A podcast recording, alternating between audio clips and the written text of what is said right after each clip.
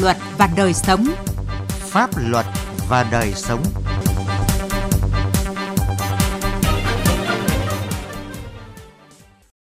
Xin kính chào quý vị và các bạn. Chương trình Pháp luật và đời sống hôm nay xin chuyển đến quý vị những nội dung sau.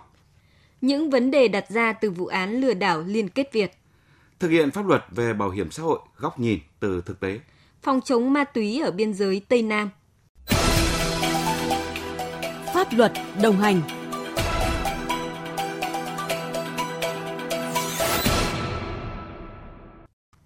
Quý vị, thưa các bạn, phiên tòa xét xử sơ thẩm vụ án lừa đảo kinh doanh đa cấp tại công ty Liên kết Việt do Lê Xuân Giang cầm đầu đã kết thúc.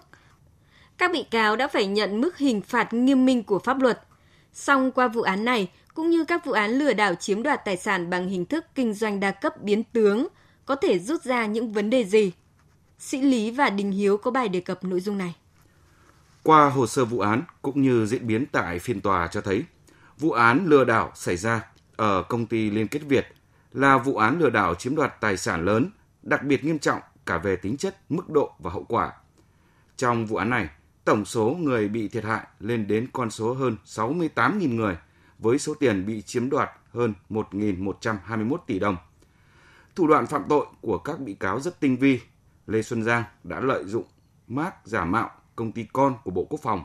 và ekip các bị cáo Nguyễn Thị Thu Thủy, cựu phó tổng giám đốc, Nguyễn Xuân Trường, thành viên trong nhóm phát triển thị trường để thực hiện nhiều buổi thuyết trình đánh vào tâm lý hám lợi, muốn thoát nghèo, làm giàu nhanh chóng của nạn nhân.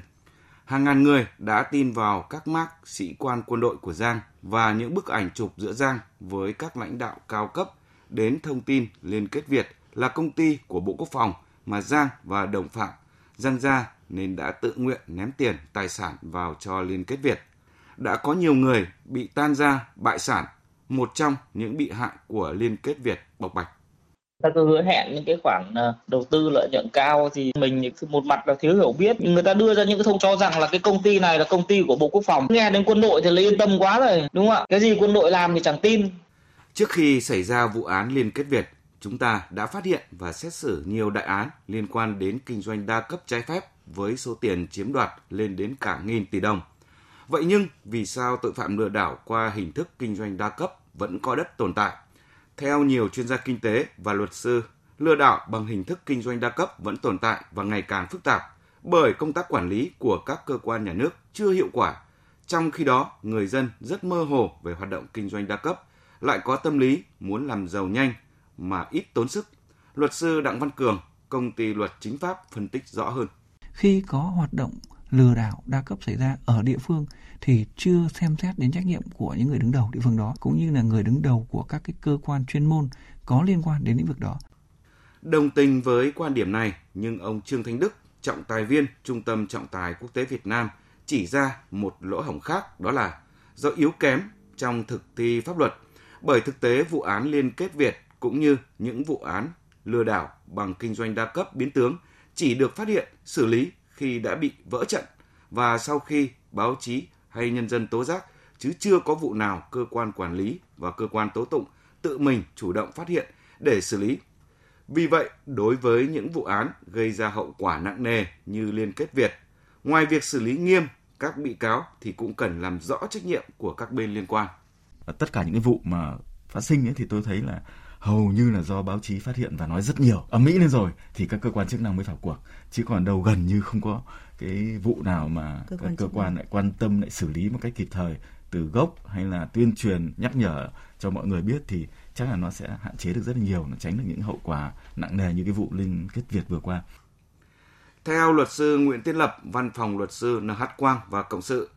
để kinh doanh đa cấp biến tướng lừa đảo hàng chục ngàn người như vậy không thể rũ bỏ trách nhiệm của các cơ quan quản lý nhà nước là Cục Quản lý Cạnh tranh, Bộ Công Thương và chính quyền địa phương. Bởi kinh doanh đa cấp thường về các địa phương tuyên truyền, thuyết giảng rầm rộ, thậm chí còn đóng tại địa phương mấy tháng với những hoạt động mời chào rất sôi động, nhưng không có cơ quan nào thông tin để kiểm soát. Từ đó, luật sư Lập đề nghị phải có cơ chế kiểm soát đặc thù, đồng thời đưa ra lời cảnh báo cho cả người kinh doanh đa cấp lẫn người tham gia trong trường hợp những cái hoạt động kinh doanh nó có tác động xã hội lớn á, đúng ra là phải có những cái quản lý kiểm soát. Đặc biệt trong cái trường hợp kinh doanh đa cấp này nhiều khi các cái công ty họ về các cái địa phương để họ tổ chức các cái sự kiện đấy để ờ, có thể quảng bá thế rồi thu hút ờ, khách hàng ấy là rất là rầm rộ. Thế thì tại sao là không có những cái yêu cầu để những trong những trường hợp đó là có những cái cơ quan ờ, ở sở tại đấy họ sẽ thông báo cho các cơ quan chức năng cấp phép. Ví dụ như cơ quan địa phương phải thông báo cho các cơ quan trung ương để có cái sự thông báo như vậy thì thì chúng ta mới có thể có cái cơ hội để có thể là là, là giám sát thường xuyên được và có được thông tin được. Trước biến tướng của lừa đảo kinh doanh đa cấp, từ bài học của Liên kết Việt và các công ty đa cấp khác, các cơ quan quản lý nhà nước cần phải có những điều chỉnh, củng cố, siết chặt vấn đề quản lý đối với các công ty đa cấp. Phải có cơ chế kiểm tra, giám sát quản lý đặc thù và các giải pháp kiểm soát đặc biệt khi triển khai các hoạt động kinh doanh đến một quy mô nhất định nào đó. Còn đối với người dân để tránh bị xa vào bẫy lừa đảo đa cấp, cần nâng cao nhận thức, tuyệt đối không đầu tư vào lĩnh vực mặt hàng không được pháp luật Việt Nam công nhận hay lĩnh vực doanh nghiệp chưa đăng ký kinh doanh. Nếu thấy sự tăng trưởng đáng ngờ của doanh nghiệp, những lời mời chào huy động vốn, hoa hồng cao bất thường không tương xứng với tiềm năng và tầm vóc của doanh nghiệp thì cần cân nhắc kỹ lưỡng bởi không có hoạt động làm giàu nào lại dễ dàng, tốn ít công sức, ngoại trừ các thủ đoạn lừa đảo, chiếm dụng tài sản người khác.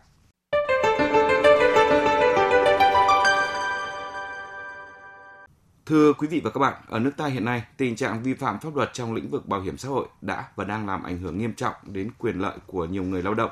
là một trong những nguyên nhân gây nên các cuộc đình công phức tạp kéo dài, tăng nguy cơ về bất ổn xã hội. Vi phạm pháp luật trong lĩnh vực bảo hiểm xã hội là hành vi của cá nhân hoặc tổ chức không thực hiện hoặc thực hiện không đúng những nghĩa vụ trong lĩnh vực tham gia, thụ hưởng hoặc quản lý và sử dụng quỹ bảo hiểm xã hội theo quy định của pháp luật. Ông Đào Ngọc Ánh, Phó Tổng Giám đốc Bảo hiểm xã hội Việt Nam cho biết, theo quy định của Luật Bảo hiểm xã hội năm 2014, có 8 loại hành vi được coi là vi phạm pháp luật trong lĩnh vực bảo hiểm xã hội. Đó là trốn đóng bảo hiểm xã hội bắt buộc, bảo hiểm thất nghiệp, chậm đóng tiền bảo hiểm xã hội, bảo hiểm thất nghiệp, chiếm dụng tiền đóng, hưởng bảo hiểm xã hội, bảo hiểm thất nghiệp, gian lận giả mạo hồ sơ trong việc thực hiện bảo hiểm xã hội, bảo hiểm thất nghiệp, sử dụng quỹ bảo hiểm xã hội, quỹ bảo hiểm thất nghiệp không đúng pháp luật, cản trở gây khó khăn hoặc làm thiệt hại đến quyền lợi ích hợp pháp chính đáng của người lao động, người sử dụng lao động. Truy cập khai thác trái pháp luật cơ sở dữ liệu về bảo hiểm xã hội, bảo hiểm thất nghiệp, báo cáo sai sự thật, cung cấp thông tin số liệu không chính xác về bảo hiểm xã hội, bảo hiểm thất nghiệp. Cá nhân tổ chức phạm phải một trong các hành vi này thì tùy theo tính chất mức độ vi phạm có thể bị áp dụng chế tài hành chính hoặc truy cứu trách nhiệm hình sự. Cũng theo ông Đào Ngọc Ánh, những quy định này góp phần ngăn chặn hoặc phát hiện và xử lý nhanh chóng kịp thời các hành vi vi phạm pháp luật về bảo hiểm xã hội. Tuy nhiên, những vi phạm này vẫn xảy ra, nhất là vi phạm về trốn đóng, chậm đóng bảo hiểm cũng như trục lợi bảo hiểm xã hội, bảo hiểm y tế. Cái tình trạng trốn đóng bảo hiểm xã hội, bảo hiểm thất nghiệp, bảo hiểm y tế của chủ sở lao động đối với người lao động thì diễn ra vẫn còn phổ biến. Đồng thời thì tình trạng trục lợi, lạm dụng quỹ bảo hiểm xã hội, bảo hiểm thất nghiệp, bảo hiểm y tế thì vẫn diễn ra ở nhiều địa phương, xu hướng diễn biến ngày càng phức tạp hơn. Bảo hiểm xã hội Việt Nam thì cũng đã thực hiện rất nhiều các biện pháp từ tuyên truyền giải thích đến thanh tra kiểm tra. Mặc dù rất nhiều các biện pháp nhưng mà tình hình nợ động thì vẫn còn ở mức cao và trục lợi quỹ thì có giảm nhưng mà vẫn diễn biến rất phức tạp. Hành vi vi phạm nghĩa vụ đóng phí bảo hiểm xã hội của người sử dụng lao động cho người lao động cũng rất đa dạng. Ngoài việc hoàn toàn không đóng phí cho người lao động, người sử dụng lao động còn dùng nhiều cách như tách tiền lương thành các khoản phụ cấp, trợ cấp khác nhau, làm giảm mức tiền lương tham gia bảo hiểm. Thỏa thuận với người lao động để hỗ trợ trực tiếp một khoản tiền thay cho việc đóng bảo hiểm xã hội. Với người lao động, hành vi gian lận hồ sơ để được hưởng bảo hiểm xã hội cũng ngày càng đa dạng và tinh vi. Thực tế xảy ra nhiều hành vi vi phạm như vậy, nhưng công tác xử lý vi phạm theo quy định của luật thực sự vẫn chưa phát huy tác dụng và gặp nhiều khó khăn. Theo ông Vũ Sĩ Hùng, Sở Lao động Thương binh và Xã hội tỉnh Quảng Ninh, những khó khăn đó là cái chế tài nhà nước đề nghị thực hiện nghiêm túc. Vì thực sự này, xử phạt hành chính nếu tối đa thì chủ tịch ủy ban nhân thị xã chỉ được phạt vi phạm hành chính theo nghị định 95 và nghị định 88 bổ sung chỉ được phạt 37 triệu 500 nghìn.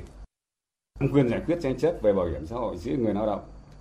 tập thể lao động đối với người sử dụng lao động thì theo quy định tại khoản 7 điều 3 Bộ luật Lao động năm 2012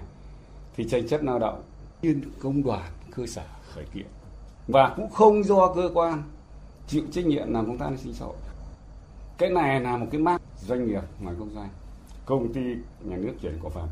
thì đương nhiên là một ông chủ mà người ta nhiều vốn hơn thì ta đứng ra làm do giám đốc thực sự công đoàn ở các đơn vị doanh nghiệp công doanh hoạt động không có hiệu quả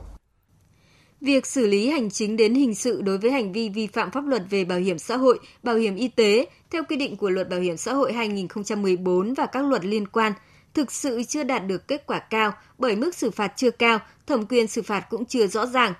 Trong khi đó lại có những mâu thuẫn bất cập trong các quy định. Vì vậy, để thực hiện tốt hơn chính sách an sinh xã hội, đảm bảo quyền lợi cho người lao động, chúng ta cần đề cao trách nhiệm của các cấp các ngành trong phát hiện xử lý nghiêm minh các tổ chức cá nhân vi phạm pháp luật về bảo hiểm xã hội.